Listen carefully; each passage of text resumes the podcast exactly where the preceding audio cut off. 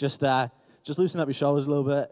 Just feel that sunshine still on your face. It's coming in that window. Nice. But what I want to do is uh, I want to start just by, by reading a bit of the Bible. Is that all right? Anyone bought a Bible with them today?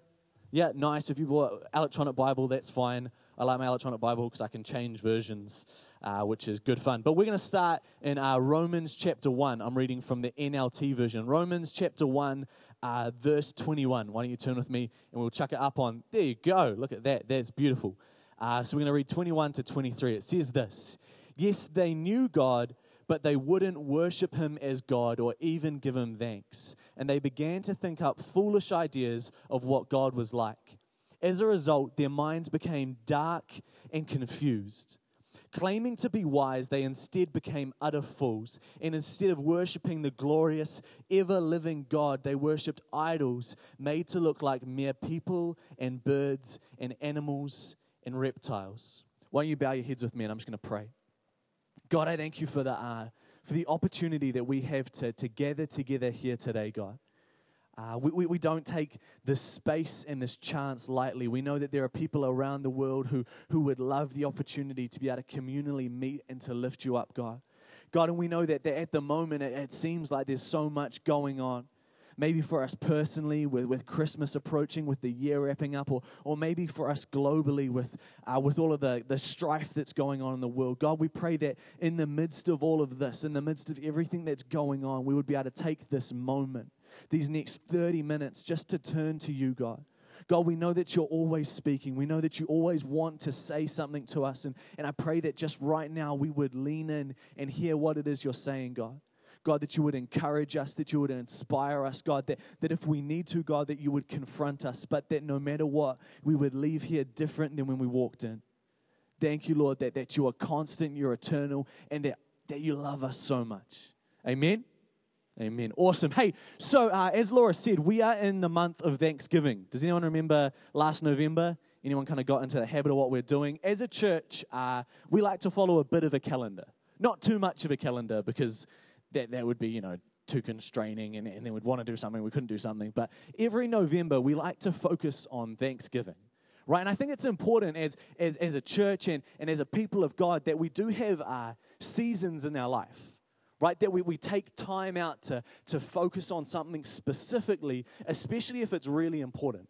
And that's why every November we have a, a month of Thanksgiving, right? It, it changes in kind of how we frame it from year to year but, but we're always focusing on what can we be thankful for for an entire month how can we be a, a thankful people sometimes it looks like you know posting on facebook uh, facebook facebook with the hashtag i am thankful uh, sometimes it, it just looks like waking up every morning and, and saying to yourself man what is it that god is doing for me today um, and, and, i don't know about you but this is one of my favorite things that we do as a church uh, this has profoundly impacted my life i'm a um, an emotional man. Emotional. Huh. But uh, I, I, can be subject to the, the whimsy of emotions sometimes. Shocking, I know, shocking. But, uh, you know, sometimes I just need to, to gather myself and, and, and to reflect on what's going on. You know, um, me and Em, we've started a tradition every morning. We, we drive to work together, which is awesome. I'm glad that I get to drive to work with Em. Um, and every morning we'll ask each other, what was your one thing yesterday? Right? What, what went well yesterday? And what are you thankful for today? And sometimes it's easy. Sometimes it's like, man, yesterday was awesome, and today I'm, I'm doing this, I'm getting to eat beautiful lunch, or whatever it is. And sometimes it is super hard. Sometimes it's like, oh man, yesterday um, the moment was when it ended. yeah, it's done. And today I'm thankful will also end. It's not a very good one, right? But sometimes, you know, we come and go. But but today I really want to look at why do we focus on this? Right? What is it, what is it that brings us to this place of of, of wanting to focus in on Thanksgiving. See, uh, having seasons, having a calendar as Christians is important. We need moments to focus, but why focus on Thanksgiving? I, I think the answer is, is found in, in Romans chapter 1, where it says, Without thanks, our minds become dark and confused. Claiming to be wise or, or maybe pragmatic, we instead become utter fools. See, thanksgiving, being thankful to God, acknowledging Him, I think brings light and clarity to our lives right? Being God aware is essential for a healthy and productive life. My favorite way of thinking of, of Thanksgiving is, is as light, right? I don't know about you. Have you, have you ever been uh, in one of those moments where you wake up in a pitch black room? You know, you've been sleeping, you went to sleep, and, and there was still some kind of sun coming through the window or a bit of moonlight, but you wake up and, and the moon's covered and your room is just dark. Right? And you, and you wake up and you open your eyes, and there's that moment where you, you don't know how big the room is. Like you've got no sensory input, and you're like, man, like literally, you know, my room is, is not as big as this hall. That would be impressive. Right? But I can wake up and be, feel like I'm in this hall, feel like I don't know where the walls are. I don't, I don't know how big this room is. And um, I remember when Em and I first moved into our, our current flat, right? House, it's a house. I'm a big boy. Uh, when we first moved into our current house. And uh, I remember one, one night when we just moved in, waking up and I needed to go to the bathroom, right? Nature called. And, and it was one of those, those nights we just changed our curtains from these weird green ones that made the room look purple, which I don't understand how that works. But we just changed from those curtains to some normal curtains. Uh, and, and, they seemed to block out the, the light a little bit more. And I woke up and I just, I just couldn't see anything. It was pitch black. And so I, I got up like you do in the middle of the night and you're kind of like, you're a bit creaky and you get up and you're like, and I was feeling my way along the wall, right? And I was like, I was feeling my way along the wall, and then and then I'll turn left and I'll be able to get out of the room. It'll be fine, right? So I, I feel my way along the wall, stub my toe a couple of times, but I don't swear and I don't shout because I don't want to wake Emma up. Um, so I, I go along and I go along the wall and, and I come to, to a door. And then I do that thing. And this is horrible because you're busting to go to the bathroom We have to run your hand up and down the door to find the door handle. And I'm like, no, no, no, no. And finally I find the door handle, right? And I'm like, yes. And I open the door handle and I pull it and I step in and I whack my head on the top of the wardrobe shelf I was like, this is not the door to the hallway. This is the door to the wardrobe. And I will be honest with you, for a brief moment, it did, you know, come through my head. It wasn't my wardrobe, it was Emma's wardrobe. How mad would she be if I just kind of peed in the corner of the wardrobe? I didn't, I didn't, but I did think about it for a little bit too long, right? And then I found my way along the wall and I found my way to the other door and finally got out. But has everyone ever experienced that, that feeling of almost utter terror when you're in a room and you just can't find the exit? You're like, I know there's a light switch somewhere. I know there's a door somewhere. Just don't know where they are. I'm just absolutely lost. See, what's interesting is that the room doesn't change. The room's the exact same as it was when you could see it. Your perspective has changed. See, what I love about Thanksgiving is I think it changes our perspective. Thanksgiving is like light in that it illustrates something for us. It, it, allows us to see something differently. Thanksgiving doesn't change our circumstance, but it changes how we see it. See, I think Thanksgiving is all about perspective. If you're taking notes today, the title of my message this morning is Perspective. Right? And I really want to ask two questions. The first question I want to ask is what can we do to bring a godly perspective to our lives? What can we do so that we can see our lives the way that God wants us to see them? And the second question I want to ask is what do we so often do that takes away that godly perspective? What can we so often do in our life that creates an ungodly perspective, perhaps making our minds dark and confused? Right? What can we do to see things as God wants us to see them? And what maybe are we doing that, that tricks us, that makes us see things in a different way, that leaves us dark and confused? So, first of all, Thanksgiving brings a godly perspective, right? Let's look at this. If, Thanksgiving lets us see our, our pressures, our opportunities, circumstances, situations, our lives, our, our environments, what is happening around us, not just as we see it, but from God's perspective, then when we fail to thank God, when we fail to, to turn on the light switch and to let God into our lives, we remove ourselves from the light or the awareness of the light, and we are in a place of darkness. See, God made a, a world of light and life, right? The world is a beautiful place, but when we lose sight of God, when we lose sight of, of who He is and, and what He is doing, we are sentencing ourselves to a world that is darkness and death, right? Which is not a, a fun place to be. It's not a great place to be when, when everything seems helpless and hopeless. When we have a dark and confused mind, we end up looking at something and only seeing the bad right? There's no way I can get out of this. There's no way that this is going to turn around. There's no way I can get past it. This is where I am for the rest of my life. Game over. That's my chance and I blew it, right? We have this utter feeling of helplessness. And when we fail to turn on the light, we end up stranded there. See, Thanksgiving is, is a contentious issue. Sometimes it feels just fake. If we're being honest, sometimes thanking God when everything is going wrong just feels out of place. It feels wrong. It feels uncomfortable. We feel like, man, why am I thanking God for this when I'm not thankful? Why am I trying to say these words when I absolutely don't mean them? I mean the opposite. I don't want to thank God. I want to yell at Him and blame Him. Why am I in the space where church is encouraging me to thank Him? I don't want to. Right, see, but thanksgiving is the only way that we can start to change our perspective. And I truly believe that changing our perspective is the only way we can start down the path of changing our circumstance. See, we spend a month every year being deliberately thankful because it changes things. Right? We find something, anything, no matter how small, and we start there. And as we walk out our thankfulness, we light up the room and we start to see more to be thankful for. Right? We, we might start with, with whatever we need. It might be God, I'm thankful that I woke up. This is the only good thing that happened today. I'm thankful that I woke up. And then we're thankful that I'm breathing, God. God, I'm thankful that, that I have hands. God, I'm thankful that I have feet. Thankful that I have a nose, a voice, an imagination. God, I'm thankful that I have a church who loves me. Maybe it just starts there, but the change isn't of circumstance.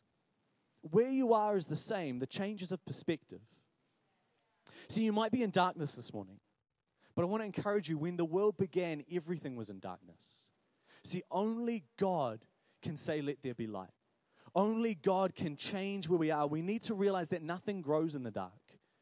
Sometimes we need to grow to get past where we are. We need to grow to, to overcome the situation that we're in, but nothing will grow in the dark. Plants don't grow in the dark. Has anyone ever seen a picture of Antarctica? No, just me. I'm just the only Antarctica nerd. Well, let me tell you. Imagine, I'll paint a picture. Antarctica has got no plants. There you go. That's all you need to know for that illustration, right?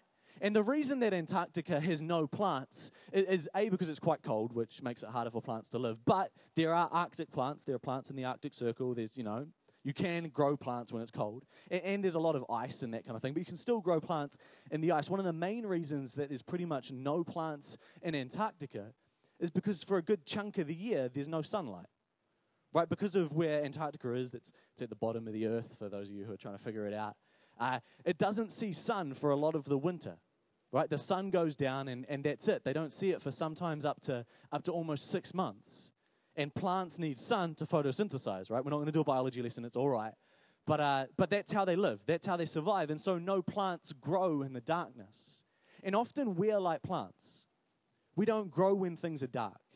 We don't grow when we can't see things. We don't grow when, when we don't have an input. And if we cannot grow, we can't overcome our problems. The problem looks uh, permanent and we feel futile. We forget that God said, Let there be light, and that all that we need to do to turn on that light is just to be thankful.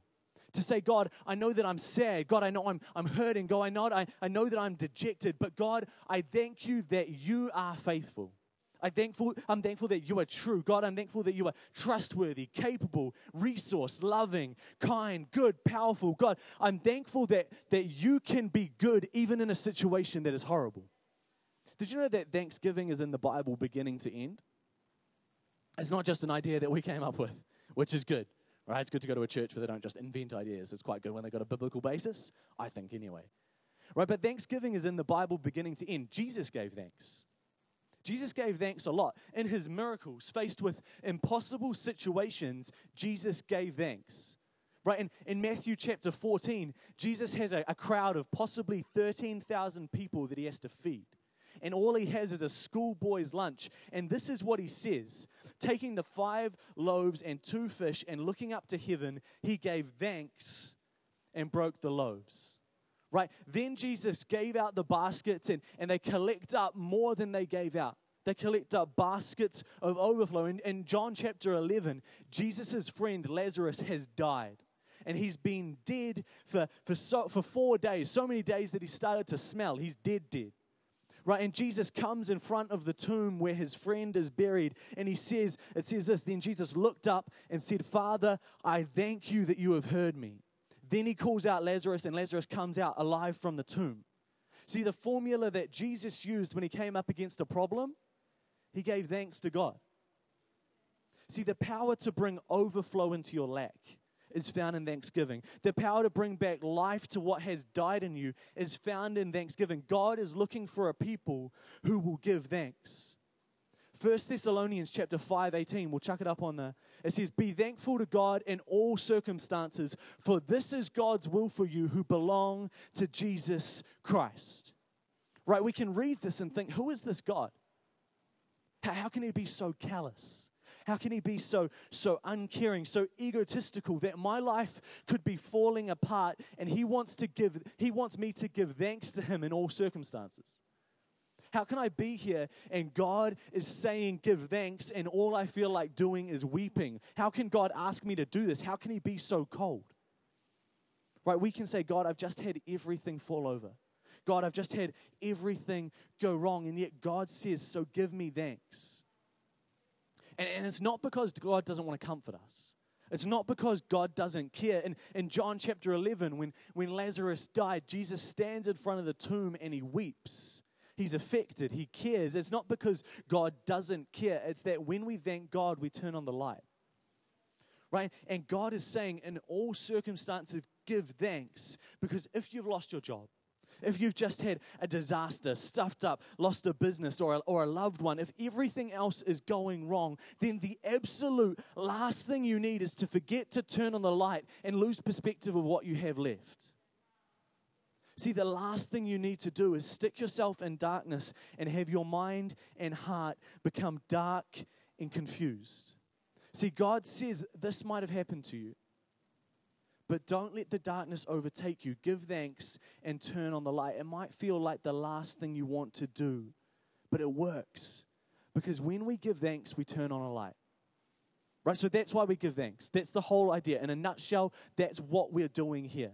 And, and, and it's important to realize that it's not just enough to be thankful once a month, uh, for one month, once a year, right?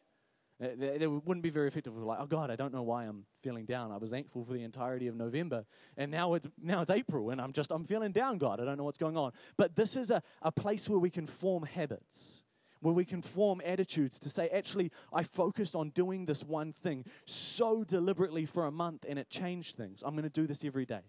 I'm going to make sure that I change how I look at things every day. This is why we're thankful right? And, and, maybe you don't feel like being thankful today. I understand. I get it. I've been there.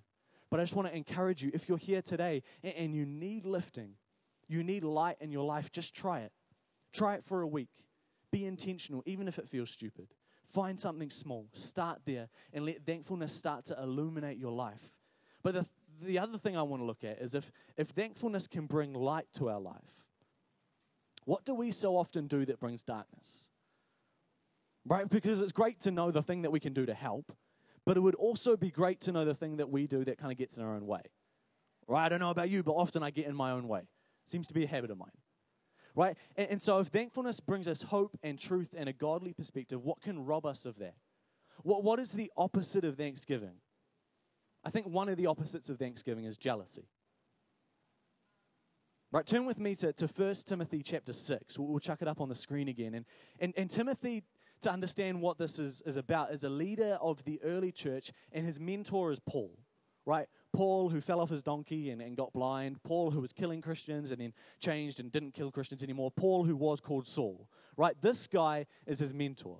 And, and he finds Timothy in, in a church that he plants. And he leaves Timothy in that church. And Timothy led a church that was believed to be about 15,000 people strong right? Which is impressive to start off with until we realize that in that day, given the kind of global populations, that's like a church of about a million, right? So Timothy is a high capacity leader.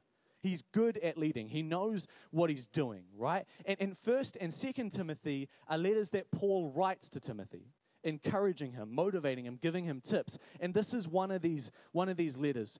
First Timothy chapter 6, we're going to read from verse 6 to verse 10. It says this Yet true godliness with contentment is itself great wealth. Next one. After all, we brought nothing with us when we came into the world, and we can take nothing with us when we leave it. So if we have enough food and clothing, let us be content. But people who long to be rich fall into temptation and are trapped by many foolish and harmful desires that plunge them into ruin and destruction. For the love of money is the root of all kinds of evil. And some people, craving money, have wandered from the true faith and pierced themselves with many sorrows. Encouraging word, eh? Thanks, Paul, for writing that letter. I feel awesome. That's, uh, that's great. Right? And, and you might be starting to think, Johnny, this sounds a little bit just, just a teensy bit, like you're going to talk to us about contentment. Jono, you're not allowed to talk to us about contentment. We, we live in the Western world, right? And we don't enjoy contentment. Contentment seems to us to be unbiblical, right? We're like, no, no, no, no. I don't need to be content. I need to be always striving. I don't need to be content. I need to be always pushing forward, trying to, trying to make the next deal, make the next sale, get the promotion, climb the, the ladder, build the white picket fence. John, I don't need contentment. I need satisfaction. Right? But, but here's the thing. Right? Contentment isn't sexy. Let's just be honest. Right? At no stage did I decide I'm going to title this message today Contentment. Because I would have been like, today my message is titled Contentment. You would have been like, ah, I'm turning off my brain. Right? But, but, but here we are. We live in the Western world and we don't preach on contentment, right? We preach on ambition. We preach on, on striving, on passion, on goal setting, on, on dreams, right? Which is, which is good. But contentment, contentment doesn't feel biblical, right? It, it, just being happy where you are. Surely we need a, a to be CEO, right? Or, or, or COO, or just, we just need some sort of title ending with O. As long as it's got an O on the end, we're, we're pretty happy. Right? Just I need me a title and a nice plaque to sit on my desk. I need a business card that says I'm more important than you are, and then I'll feel good about myself. Right? We're in this place where we, we think that we need drive and, and passion and ambition and success, definitely not contentment. Contentment is a state of happiness and satisfaction. Are you satisfied today? Are, are you happy today? Are you content? It feels biblical to say no. No, I'm never satisfied. I'm never content. I'm always striving. I'm, I'm trying to change things. And, and it, it's good to dream and it's good to strive and it's, it's good to push forward. But at the same time, we need to be able to be content. Right? And say, this is what Paul is speaking to when he writes to Timothy. He's speaking to Timothy, talking about preachers who think that preaching is a way to make a, a quick buck right? That, that, preaching is a way to, to make money. And he's instructing his, his protege. He says this Yet true godliness with contentment is itself great wealth. The, the message translation says this A devout life does bring wealth, but it's the rich simplicity of being yourself before God. See, Paul goes on to make a three point argument about why contentment and by extension, thanksgiving is essential if we want to live proper, fulfilled lives. Right? And I just want to walk you through this, this three point argument, because at the same time, he clearly illustrates how often we create an ungodly perspective in our lives, making our minds dark and confused. See, first of all, Paul says, after all, we brought nothing with us when we came into the world, and we can't take anything with us when we leave it. Right? You came into the world with nothing and you will leave with nothing. Essentially, what he's saying is that the world isn't what matters, eternity is what matters. Right now, right here is pleasant, sure, or it's horrible. But it's not what matters the most. What matters the most is where we're going when we die. What matters the most is, is eternity. And in comparison, everything here is going to seem inconsequential. That life is short, and one day of being discontented can lead to another day, and to another day, and to a week, and to a month, and to a year, and to a decade. And then you know that you've been leading a life despising what you did have. Right? I've never been happy with anything, everything's let me down everything's been horrible. And in that place, we never find that we grow because we're not able to be thankful. See, you don't have tomorrow and you can't recover yesterday. All we have is today. Can we learn to be thankful and content today? Can we learn to, to be thankful and content today? Because every day that we are discontent is a day lost. Every day that we are not thankful is a day lost. See, will it really matter at the end if you got the, the extra deal? The extra square footage, the, the, the vacation, the car. Right? I've yet to meet a hundred year old who, who complains about the fact that they didn't get the Stingray Corvette. It'd be awesome, sure, but it's not the central piece of their life. It doesn't define them. What matters then should matter now. Right? What matters when we're on our deathbed, what matters in, in the eulogy that people will speak for us should be what matters now. And yet, so often for me, it's not. So often for me, those things that, that truly matter, my character, who I am, my, my generosity, the, the time that I give with people, the, the, the resources that I give to people matter so much less to me than the things that I can acquire. The places that I can go, the titles that I can receive seem to matter to me more when, if I think about the end, if I think about what I want people to say about me when I die, I don't want them to say he had a nice house. I don't want them to say he had a good job. I don't want them to say he had a good car. I want them to say he was a good person. That he poured himself out, that he loved people, that he encouraged, that, that, he, that he motivated, that he was true to what he said. See, it's, it's logical.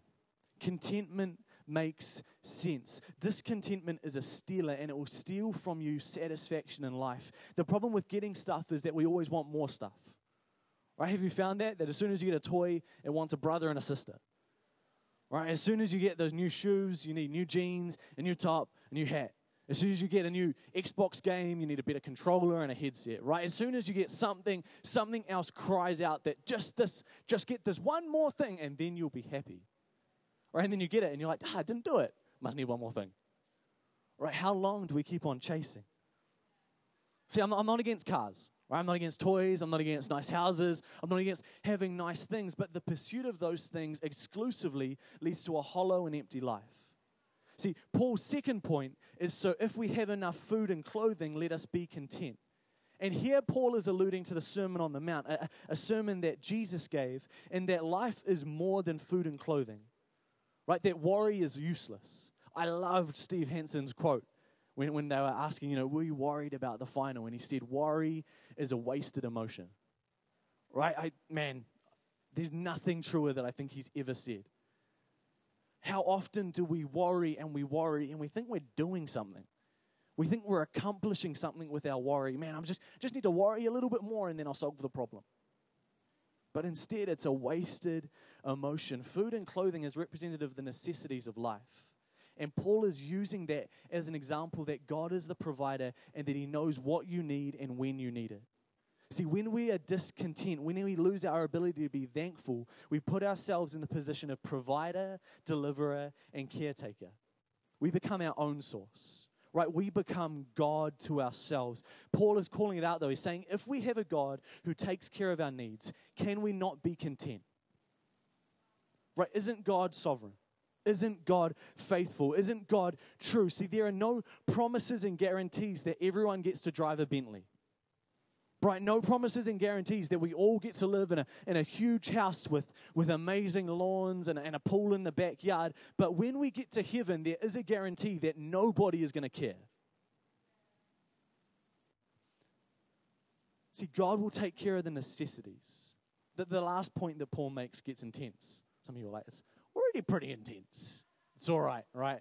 God loves you. Go the All Blacks. That's what you say if it's a tense moment, right? Paul's third point is but people who long to be rich fall into temptation and are trapped by many foolish and harmful desires that plunge them into ruin and destruction. Have you ever seen people who are discontented and obsessed with money? Have you, have you seen them and, and looked at the results? See, Paul doesn't have a problem with, with riches, he has a problem with the lust for riches. See, that's what leads you into temptation. Lust for riches will lead us to sacrifice family, to sacrifice friends, even to sacrifice our faith, all for that lust for riches. It's what has the potential to plunge you into ruin and destruction more than anything else. Because we will do anything and go anywhere to get that last little bit.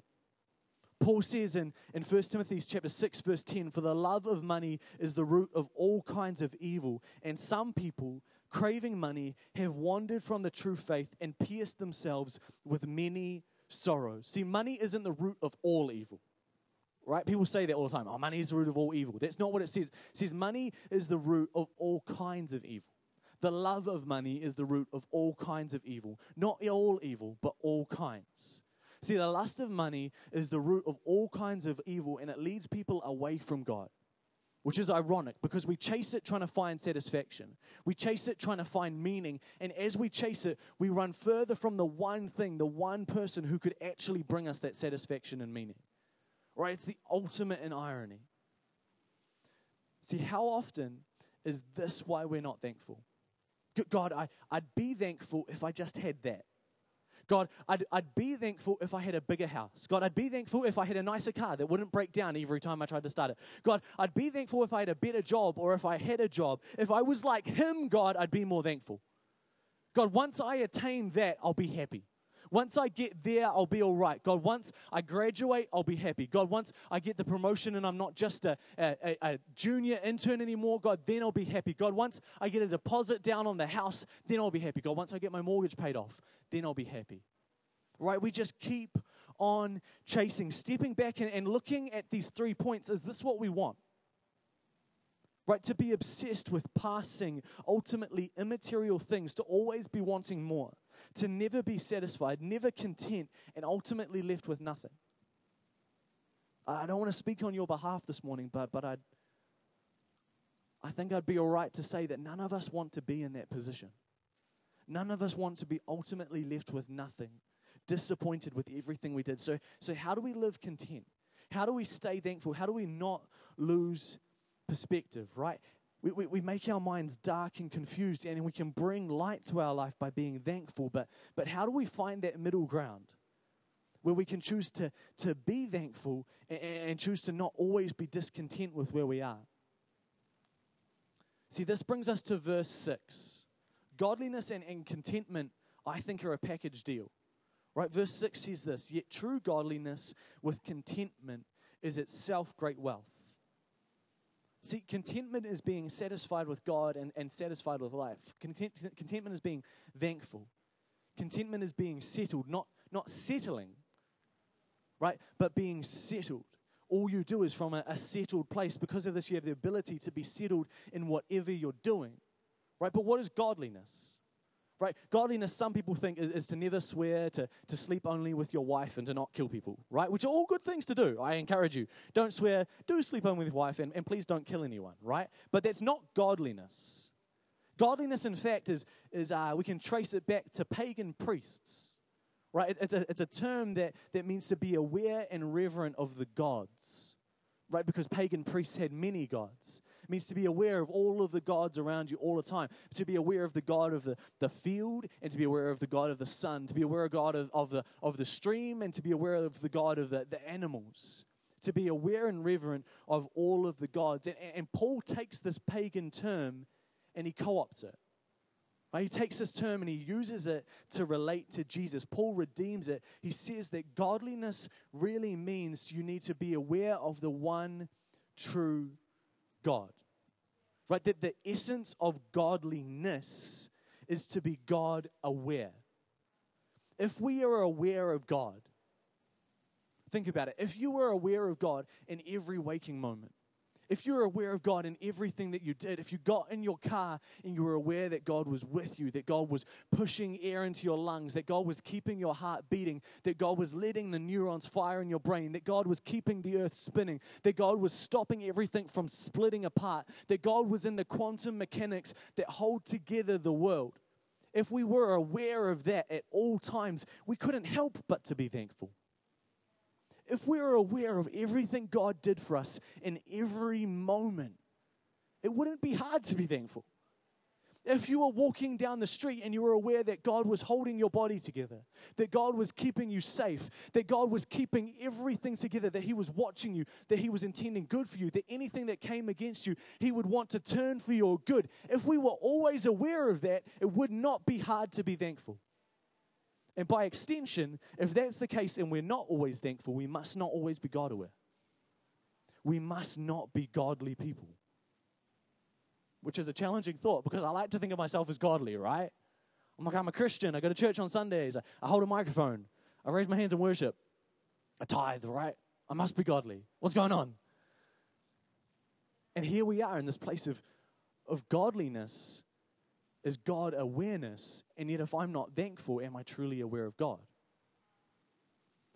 See, see, what's happening here is it's, it's full circle, right?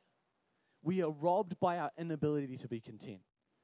But to be godly, to, to be truly content, to avoid having our minds be dark and confused, we need to be thankful. We need to be God aware. It's all a matter of perspective. If I could just get the band up. The same guy, Paul, he, writes to a church in Philippi and he says this, and I, I think this allows us to, to see it, to see what's going on, to see the key. He says this Philippians chapter 4, verses 11 to 12. NLT we'll put it up. He says this Not that I was ever in need, for I have learned how to be content with whatever I have. I know how to live on almost nothing or with everything. I have learned the secret of living in every situation, whether it is with a full stomach or empty, with plenty or little. Right? We need to understand who Paul is. These words are profound. Here's a man who has been shipwrecked, been bitten by a snake, been spoken poorly of, and been publicly whipped. Right? Here's a man who they tried to stone. Here's a man who's been chased from one corner of the land to the other by people who always want to kill him. It's not often that Paul arrives somewhere and gets a welcome. Usually he walks in and gets chased out. Usually he walks in, goes to the temple, starts preaching about Jesus, and they drive him away, try and kill him on the way. Here is a man who has suffered. He's had difficult times since following Jesus, right? Chose to follow Jesus, people started killing him. I don't know if anyone else has had a similar kind of salvation experience. If you have, it'd be a great story to hear. Um, and please don't stand too close to me in case they're still trying, right? And yet he writes that he knows how to be content, he knows how to be thankful in any situation, whether he has much or whether he has little whether his belly is full or whether he is starving. And he's been in both situations. See, see, Paul is telling Timothy to be settled and content in the highest of highs and in the lowest of lows. Philippians 4:13 just to go back to it it says for I can do everything through Christ who gives me strength right we take this verse and we plaster it everywhere right? You've got a bookmark at home. I guarantee if you've been in church for at least 12 months, you've got a bookmark at home that says, I can do all things through Christ who strengthens me. It's somewhere, right? You've met someone at some sort of Easter camp who had it tattooed on their arm, right? It's just one of those verses. And, and, and yet we use it so much that I think it loses its meaning because it speaks to being content. It speaks to being thankful. The, the message version says this, we'll put it up. Whatever I have, wherever I am, I can make it through anything in the one who makes me who I am. See, contentedness doesn't mean that things won't happen. Trust me. Contentedness doesn't mean that, that you're happy when the world falls down. But contentedness means that you can be like Paul Paul, who had his world ripped down multiple times around him, continuously, but he wasn't defined by anything but God. And so, because of that, he made it through. He made it through his horrible circumstances. He made it through the pressures that came in him. He made it through the shipwrecking, the snake bites, the, the public shaming, the whipping. He made it through the jail. He made it through seeing his friends murdered again and again because he could be content where he is. See, this morning, if you take nothing else away, if you remember nothing else from today, please just ask yourself this question Who makes me who I am? This morning, who makes you who you are? What are you defined by? What is holding you together? In your life, who is God? Who makes you who you are? Are you God? Are you rendering the task unto yourself of holding the world together, of making yourself who you are, of defining yourself, of answering your questions, of keeping the stars in the sky and balancing work and, and family? Who makes you who you are? Who is God in your life this morning? Are you acknowledging the source, the deliverer, and the strength? This morning, are you thankful? Not because God needs it, but because we need it. This morning, we need to be thankful because thankfulness, contentedness, it turns on the light. To be thankful is to be God aware, and we need to not ever, ever underestimate the essential power of being God aware, of godliness. We can't afford to. We need to be God aware because after Sunday comes Monday. It's easy to feel good here. I'm surrounded by people that like me, or at least pretend to like me. I'm surrounded by, by people that will give me coffee. I can, I can eat snacks. It's sunny. Someone sets the aircon for me so I don't have to worry about it. Someone puts out the chairs so I can sit on them. I don't have to go to work for the rest of the day unless I work on Sundays, in which case I'm sorry. Right? But it's easy to feel all right here. But what happens tomorrow? What happens when tomorrow is not the tomorrow you expected? When things don't go well? When things don't work out right? when something comes at you and it knocks you over, when it, when it bowls you off your feet. See, sometimes we come to church thinking we're a million miles away from contentment. But contentment isn't a personality trait. Contentment is the ability to be God aware. See, as a church, we so desperately need to be making a difference in the city. Right, Equippers Church Wellington, we believe that everyone has a part to play in changing Wellington. Right, in being a part of the change that the city needs to see. And, and we're, we are, are so uh, privileged to be able to live here, right? The things that need changing here are, are minor in comparison to the things that need changing in the rest of the world. But at the same time, we, we get to be here and we get to be a part of the change here and overseas. We get to be a part of the change in the world, but we will never be constructive. We will never be the change that the world needs to see. We'll never be able to be a part of the solution to the problems that Jesus wants to bring to the world if we cannot be content. We cannot be constructive if we cannot be content. See, and you might be here this morning, and I just feel like there's a few people that you just don't want to be thankful. You just, you just feel like it's just, it feels fake, it feels put on, it doesn't feel authentic or, or true to who you are. And I want to say, I understand. I understand that feeling. I understand that space of being like, God, I just, I don't want to thank you because I don't feel thankful. But I want to encourage you just for one week. We've tried the dark and confused thing. We've tried the, the discontentment, the dissatisfaction, the, the striving and the seeking. We've, we've tried that. We innately, automatically just do that. What if we were a people who turned our attention the other way? Who said, God, I need to be aware of you in every moment. God, I need to know that you're walking with me, that, that you're working on my behalf, that, that there is something, no matter how small and it might be teeny, that I can be thankful to you for today. God, for the next week, I will choose to focus on you and just see if things don't get a little bit lighter. Just see if things don't change just in the slightest. That, that maybe I've tried everything else. Maybe this, maybe this can help. Just if you could bow your heads and close your eyes. See, you might be here this morning and, and this might be your, your first time in church, or this might be your hundredth time in church. You might consider yourself someone who's grown up Christian, or, or this might be the first time you've ever gathered together and even heard the, the name of Jesus uttered out loud. But whatever boat you're in, if you know that today you're here, and if you ask yourself the question, Who makes me who I am? and your answer isn't God, if you know that you're here today and, and you're not defined by God, you're defined by yourself, or you're defined by others, or you're defined by, by your job, or, or something outside of, of God is defining who you are, I know you already know it doesn't work.